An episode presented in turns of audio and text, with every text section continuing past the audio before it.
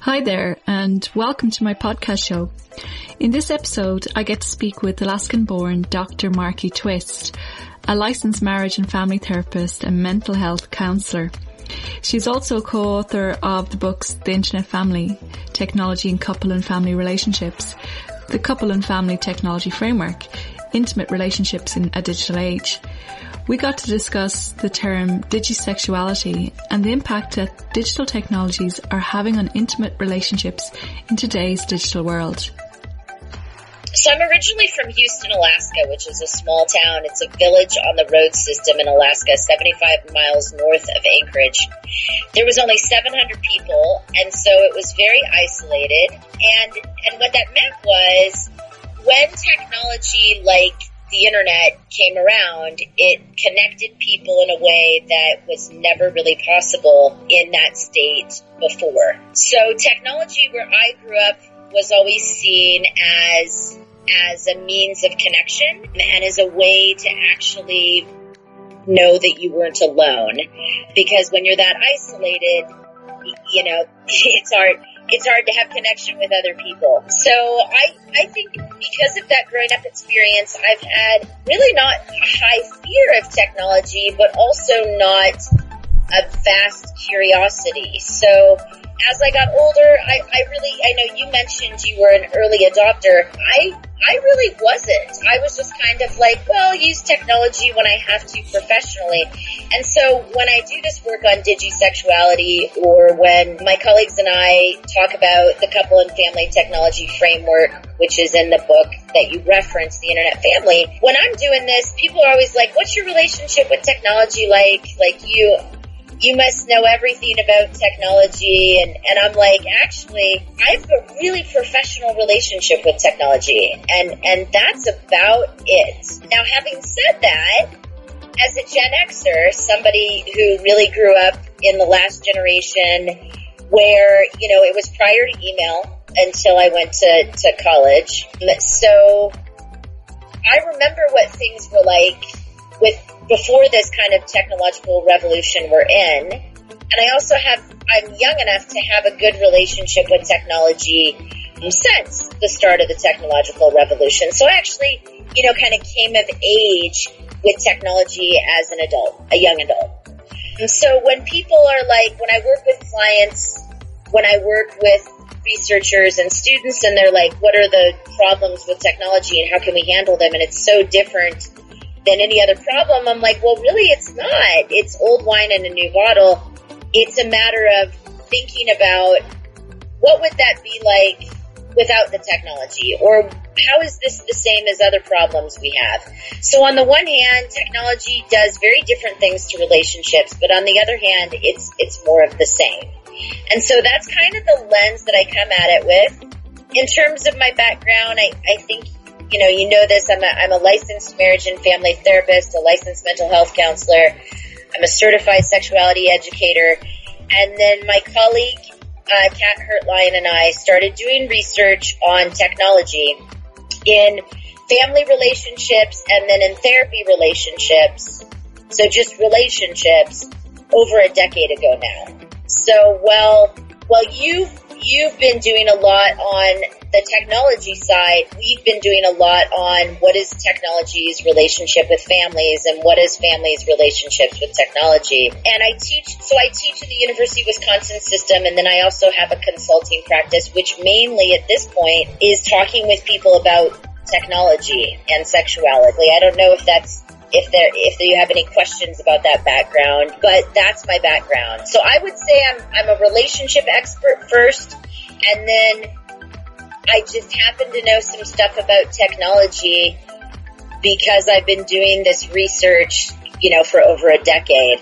But if you asked me if I can like code or if I know anything about like Cisco or if I know anything about Fortran, nope, I really don't know anything about that but I do know that people do know about that and it does affect them in their relationships, right? Like anything else. It's like another language. Where does this put us now? Well, about two or three years ago, my colleague Neil McArthur, who's based out of the University of Manitoba, and he's an ethics philosopher, that's his main background, came to me and said, you know, I, I think there will be a new, or there is a new sexual identity emerging around technology. And at first I was like, well, you know, maybe, I guess maybe, but, but maybe that's just a kink or a fetish, right? That could just be something in that area. And he was like, no, I really think this is something different than that. Because that's about the kink or the fetish. It isn't about actually having a relationship with technology.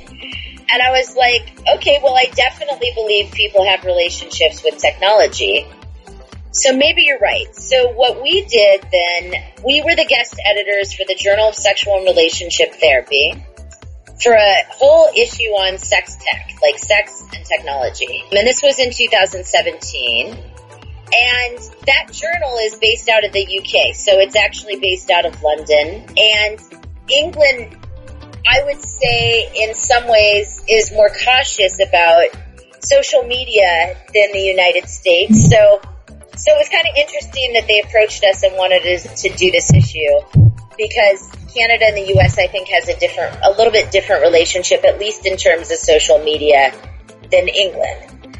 But I'm happy that they wanted us to do it. So what we did, you asked me about the term digisexual. Can you please explain what this term digisexual is? Yeah, absolutely. So about 10 years ago, there was a similar term called technosexual, and you might remember that vaguely. But for some reason, either it was too early in the zeitgeist or just people didn't like that term, that never caught on. Um, and then about the same time, if you know anything about Digimon, fanfic writers, fanfiction writers were writing about Digimon sex and calling it Digimon sexuality or digisexuality about 10 years ago. So up until 2017, the word digisexual really didn't mean what it means now. And what it means now is a person whose preferred form of sexual experiences and relating is via immersive technologies, which need not involve a human partner. Neil and I used this term in 2017 in our journal article and then it became very popularized after that. So now very many people are are referring to the, themselves this way. There are T-shirts that are about digisexual rights that you can buy. One of them says digisexual rights are human rights. There are coffee mugs. There's a symbol that someone in Russia made. I mean, it is out of control. And really, what we were doing when we wrote about this was looking at the literature and looking at the research, and we identified two waves of digisexuality. And the first wave is this. We're in it right now, and we have been for a while. So most people who have digital capability and connection um, are using technology in their relationships. They're sexting, they're meeting people online, you know, I mean, they're going on Tinder, Grindr, Plentyfish, whatever your, your dating app is. They're watching online adult content. Um, most people, a good chunk of people are doing this. They're using sex toys. You know, people are using technology to connect with other humans sexually. Okay, that's the first wave of digisexuality, and, and I don't think that's debatable. And and people who are doing this, most of them won't call themselves a digisexual because they're using the technology to connect with humans. So they're interested in humans. Technology is a tool. The second wave that we're looking at now, and for some people they're already in it, oftentimes it's tied to needs or privilege. And that's the second wave of digisexuality. And what that is, the technology has become and will become so immersive that for some people, their sexuality and their identity will no longer be about connecting with humans. It's about the immersivity and the relationship with the technology itself. So when you think about virtual reality based sex, when you think about sex with robots or uh, real life dolls, which are almost to the point where where they're beyond being a doll and they're a robot, right? When you start thinking about this, you see people like the man who married a hologram. You see people who prefer, who really strongly have an orientation towards the technology itself and not humans through the technology. And this is people that, that we would refer to as digisexuals and some of which they refer to as digisexuals themselves. Honestly, the biggest reason that we, we started, you know, doing the work in this area is because oftentimes when we see a minoritized population, whether it be sexuality wise or gender wise, there's a ton of shame, there's a ton of stigma. In this case, there's what, what I've called digisexual phobia, which is the combination of technophobia and erotocentrism, right? So I'm afraid of technology, and I also think my way of having sex is the best way of having sex, and therefore everybody should have sex this way. Digisexual phobia is so prevalent that Neil and I wanted to get ahead of that. And as a therapist and an ethicist, we wanted to get ahead of what we've done to people of, you know, gay, lesbian, bisexual identities, trans identities, like kink identities, non-monogamous identities. We wanted to be like, listen, let's not repeat this where we marginalize a group of people who aren't hurting anybody. You know, if someone wants to have sex with a robot, okay. I mean, it's a toy, literally. It's it's not like people freaked out when when vibrators came out. I mean, people thought women were going to stop having sex with men. My knowledge that hasn't happened yet. So it's nothing to freak out over, right? I mean, but it's this weird, like I said, combination of technophobia and erotocentrism. So we were trying to get ahead of that. Now, if you look at any of the comments, I don't know if you've seen those, you know, those those articles on the man who married uh, a holograph or digisexuals in general. If you go to the comments, it's it's exactly that that horrible, you know, digisexual phobia, and it's just awful. People are horrible. They're so mean, um, and and I really don't think I don't think that's helpful. So that's the history of of the term. Yeah. What I know you had questions too about kind of the long term effects then. I mean, okay, so right now we're embedding ourselves like into this, like I suppose the technology, the, the sexuality, the digisexuality as well as embedding into our, I suppose, the psychology of everyday life. We're seeing the pornification of society also, especially say with, um, like in, in Ireland and UK, there's Love Island, there's a lot of, uh, uh, people are, are, are trying, they, they have a certain look for, for their lips you know, there's, um, you know, breast augmentation. It's kind of, and then the, then there was some program on, I can't remember what program was where everybody was saying, where did pubic hair go? Nobody had any pubic hair. And they attribute this to the pornification of society. What really is, I mean, apart from these things we're starting to see, what is the long-term impact, you know, effect of these technologies on relationships and how are they going, how do you see that they're going to change, Markie? Yeah, I don't, I don't know if, I mean, none of us are, are futurists or psychics, so I don't think any of us in good conscience can say, here's exactly what the long-term effects will be. Yeah. I do think that one of the most helpful ways to think about it is and this is what I talk about with families and students and then researchers, right? One of the best ways I think to think about technology is to think of it as if it were a member of your family itself, or as if it were relational, if, if you prefer the term relational systemic family member. Instead of thinking of technology as if it's an object or as if it's something separate or different, it's helpful to think of it as, as literally, this is a family member that will grow and change as I grow and change. So if it's like that, then it means the conversations I have right now, for example, with my 11 year, year old about technology need to be happening now, but it doesn't mean we never talk about technology again, right? Because my child will grow and change and their developmental relationship to the world will change. And not only that, but technology will grow and change. And so therefore, we're going to have to keep revisiting it. I think the danger that we run into is people actually, and I think you mentioned this, people actually thinking they know exactly what technology is going to do or is doing, or not not acknowledging it at all. So just pretending like as if it doesn't exist is also not helpful. So the best thing we can do, and what's funny is Kat Hertlein and I co-authored a book in 2013 called the Couple and Family Technology Framework, Intimate Relationships in a Digital Age. And this is the first time we posed this idea. And I tell you what, much like the term technosexual, this book never took off. No one read it. It, it was probably too early, honestly, or who knows, maybe we're just not good writers, you never know.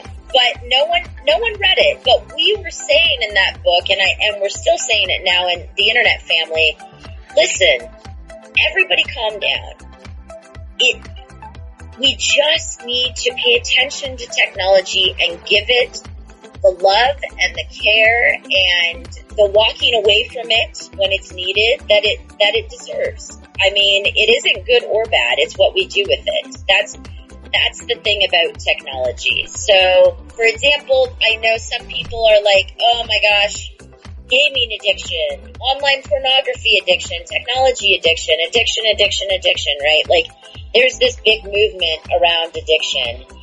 And on the one hand, I get that, right? Like if you just look at hours a day and you're only going to look at that, then some people would be like, oh my gosh, like we're never off our technology. We must be addicted to it. Well, I'm sure the first time that people could write or the first time people talked or the first time people had fire or the first time people could actually like grow vegetables I'm sure everybody was super excited about that too, right? I'm sure it was exciting. I'm sure everybody was doing it with every major, ev- like evolutionary change or revolution. Humans are going to become immersed in it until it becomes normal, right? And they're going to think of it in these ways. And so addiction is certainly one lens. Here's how my colleague Kat and I see it. You know, I don't know if you remember this, but Harry Harlow did research quite some time ago on rhesus monkeys. And, and just to be clear, this research would probably never pass an institutional review board now. But it was the late 1950s, early 1960s, and people were doing some interesting work, right? And what he did was he had the monkeys, the baby monkeys, and he separated from their mothers, which sounds horrible. And he gave them a wire monkey, and he gave them a cloth monkey that, that covered the wires. And the monkeys were able to bond to the cloth mothers, right? The softy, the softness, the, the feeling of, of comfort that came from that versus the wire mothers. And Harry Harlow was doing this because he was studying Bowlby's ideas on attachment. And attachment is the sense of security that we get from others, from the reliability and responsiveness of people that are caring for us in times of need right? That feeling of safety and security. And what he said was, guess what? Rhesus monkeys can have security even to objects. Even to objects, right? That make them feel safe and secure. Certainly nobody that I know of has ever looked at that research in the past 50, 60 years, 70 years now and said, those monkeys had an addiction. No one has done that. Okay? let's give, let's now look at other mammals, humans, right? Maybe when you were a child, I know when I was a child, I had a lovey or a blanket. I had a security blanket, right? Something that felt really good to have in my hands to help me sleep at night. If my parents were out and I had a child care provider, I had a security blanket. It made me feel safe. No one has ever said that kids who have a security blanket are addicted to the blanket. No one's ever said that. In fact, most people are like, it's helpful to have an object that you feel connected to. Some people feel this way about uh, religious iconography, right? They might have a, a, a cross that makes them feel uh, safe and connected. Some people feel this way about places right? Like my home in Alaska, I'm, I live on a lake called Loon Lake, and that always makes me feel safe and secure. No one has ever said that I'm addicted to my childhood home. In fact, what we call it is an attachment relationship. I was I was speaking at, at the Society for Sex Therapy and Research STAR. I'm gonna get that wrong. I'm gonna get the title wrong, and I apologize for that and it was in Toronto this year, and it was a room of 200 people. And I asked them if they had had any uh, security blankets, and almost everybody raised their hand. And I said, "Who still knows where it is?" 75% of those people still know exactly where that attachment item is. And they still feel a sense of love and connection now. I guess we could argue, did that blanket ever love them back? Not in the conventional sense, of course. It's an object. Does it change how they feel? Absolutely not. My colleague Kat Hertlein and I think that where we are going and where we are now is we have attachment relationships with t- technology. It's the same relationship we've had to other things. It's the same relationship that Harry Harlow's Rhesus monkeys had to those cloth mothers. It's, it's no different. It really isn't. There's been research that has looked at the attachment relationships people have through their technology. So like if you're in a long distance relationship and you how's your attachment relationship with your partner who lives somewhere else? There hasn't been any research yet that has looked at the idea of attachment to the actual technology itself. What we do have though is this idea of addiction and we have this idea of separation anxiety from technology. We do have that. People that that have a strong sense of anxiety when they're separated. Well, guess what? Children do too. Many children experience separation anxiety when they're dropped off at kindergarten for the first day of school. Others don't. And so what this would tell us is, is those attachment styles, secure, dismissive, preoccupied, unresolved, disorganized, that we see in childhood to our care providers and objects and we also see in adulthood to our partners and friends and children.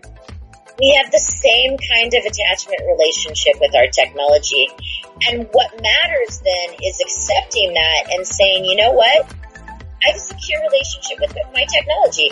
I can walk away from it and not worry where it is and be okay with that. But I can also use it in times where it's helpful to communicate with others when I'm standing in a line and I don't want to disrupt the queue because I don't have patience. You know, when, when, um, when I'm bored, right? I mean, these are things that, that I can do. What I don't want to have is a dismissive or preoccupied relationship with technology where I either ignore it completely and therefore my child can't ever reach me again, or I'm preoccupied and I do nothing but pay attention to my technology itself. And I, and I think this is not only where almost everybody who has technology is, I think it is where we will be. And I think the sooner we start to think of it that way instead of thinking it in pathological ways, which is really not helpful in the long run because pathology just makes people feel bad and, and then they feel shame and then they can't talk about it or do anything about it anyway. And then there's judgment, which doesn't help either. I, I think the sooner we think of it this way, the better off we'll be. And I gotta tell you, I'm still in love with my BlackBerry from like eight years ago. There isn't a day that goes by that I don't think, man, I miss actually having the buttons and the keys on the phone. I miss the color of the BlackBerry. I miss the name BlackBerry, right? I've never felt that kind of connection with any of my phones since then. I'm much more dismissive of these phones, but I loved that one right? And I and I don't think I'm alone in having those kind of feelings for technology. I think you can quite easily, like I have a great love for Alexa. I I just she's just heard me. there but, she is, right there, right? Yeah, yeah. I, I, love my Alexa too. they're great. They're be- they're beautiful. Their colors. They're there's something uh, uh, sleek about them. They're wonderful and they're useful. Exactly, you know? it's, and it's, it's yeah, and right? what's there not to like about it? I mean, just the way it's designed and okay, it's a woman's voice and all of that, but it's packaged really, really well. I really like the whole design of it. I do too. Mm-hmm. And for some people, this relationship technology goes beyond attachment, and for some people, it's about sexuality, and that's where you get into digisexuality. But that's not everybody. I mean, it's not like as we move into this second wave of, of sex tech, it isn't that everybody's going to have robots and have sex with them. I mean, it's just, they're just not going to. I mean, Matt said himself, he said, he said to me on, on the call, he said they will never replace women, real women, never. You also had questions, I think, about the pros and cons of technology, yeah. right? Yeah. So, he's bringing up a great point of what people freak out over. So people freak out about the objectification of women through things like real dolls and robots and VR and online porn and so on and so forth. Listen, I I have been a feminist since probably before I was born. Um, that's I'm a fourth wave feminist, so I'm very into marginalized voices, regardless of the gender and genitalia. And here's the thing: more women and more queer people use sex tech than than men. I mean, that's that's that's just straight men are not the biggest consumers of of, of pornography. Toys. Yeah, and they're not the biggest consumer of pornography. Mm-hmm. So, guess what? I have a feeling there's going to be many women who are going to be very happy to have a robot, regardless of what the robot looks like. Now, are women objectified? Absolutely, yes. Of course they're objectified. But you know what? That happened long before TV. It happened long before the internet. It certainly happened long before the invention of dolls and robots. You know, you can go back to the literature and the art Pompeii. years ago. Yeah. I mean, come on. Like, this isn't different. This is what I try to tell people. This goes back to the what was it like before the technology? Oh, guess what? We've lived in a patriarchal society since I don't even know how long. That hasn't changed. And actually, maybe, I'm gonna go out here, with the advent of technology moving into this, maybe actually it will do more to level patriarchy. That, that's my guess, honestly. But is it going to take a while? Of course. Yeah, of course everything. Take a while. Yeah, everything takes yeah, time. It's going to take. Despite the yeah. despite the rapid pace of change, yeah. You know, how how do you see the the technology enriching relationships, Markie? Yeah, I actually think that technology in general, and then more specifically, like sex tech or digisexual tech, I I think like anything, it, it's how you use it.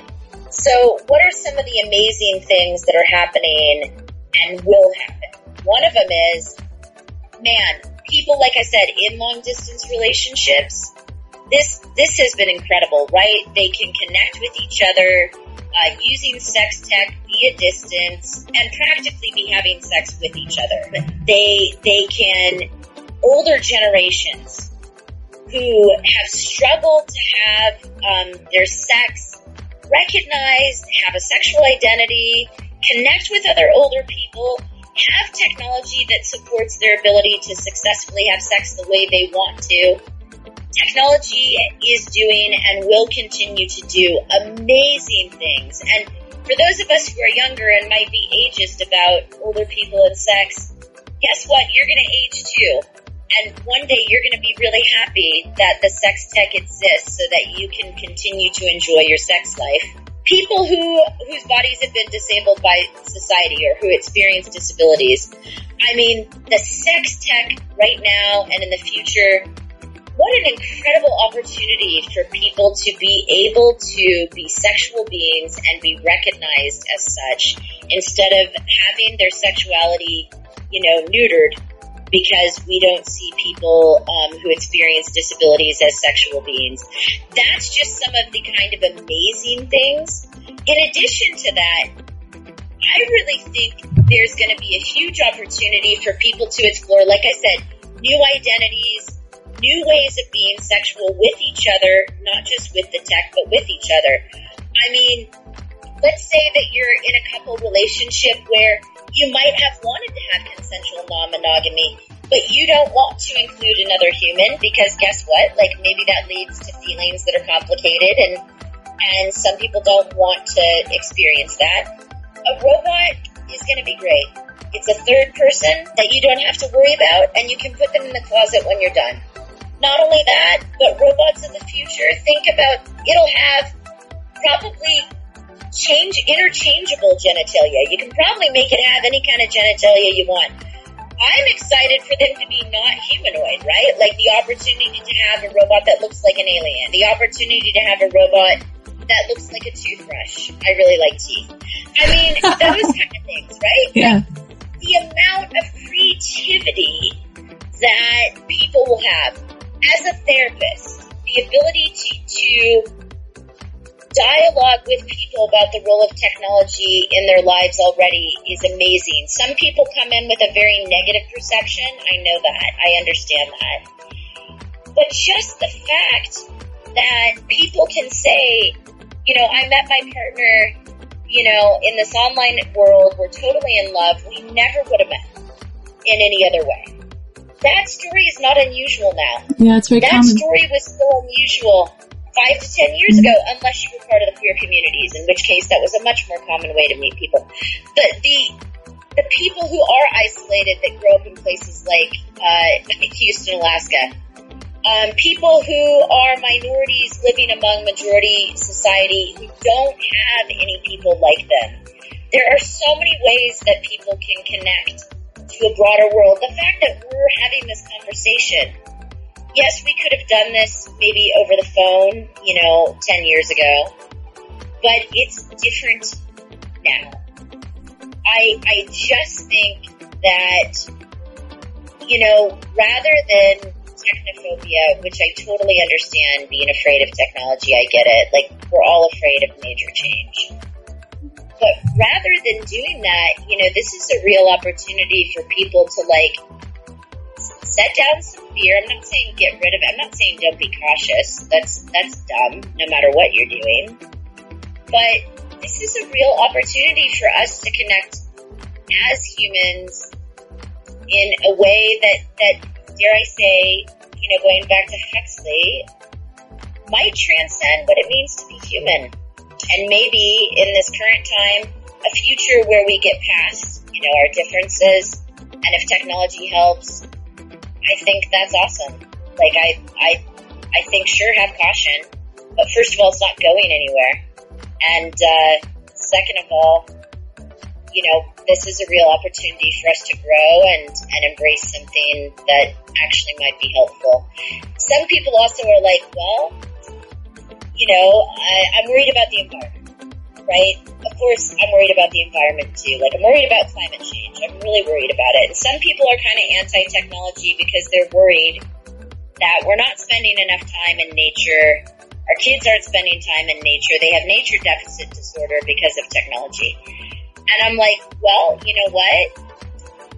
You can use technology outside. Like, there's actually tons of apps you can have outside and you can do things in nature. And guess what? I really like Google Maps when I'm out in the middle of nowhere trying to figure out where I am.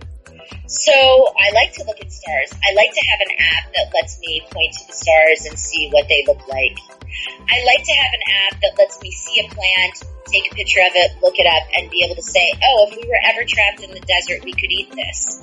Like, I really think it's the opportunity to bring the encyclopedia to nature with you and it's less heavy.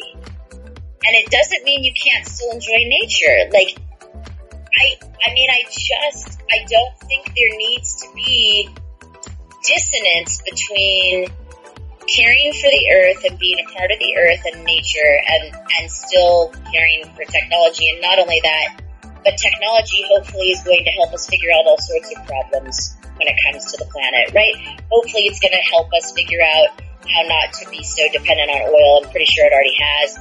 Um, hopefully, it's going to help us figure out how to use more solar power, wind power. I mean, this is not the time to panic over that either. Um, and I say this because the other book I just finished doing was Eco Informed Family Therapy, which was all about the role of nature in families. And one of the questions people always have is, how can you talk about that and also talk about technology? And I'm like, because they're not mutually exclusive. So you can love the earth and also love your iPhone. It's okay. Very good. Yeah. Thanks for listening and checking out my podcast. You can head over to Spotify and find my podcast there or on Apple iTunes. Subscribe to my podcast on my website. You can head over to www.inaom.io for further details.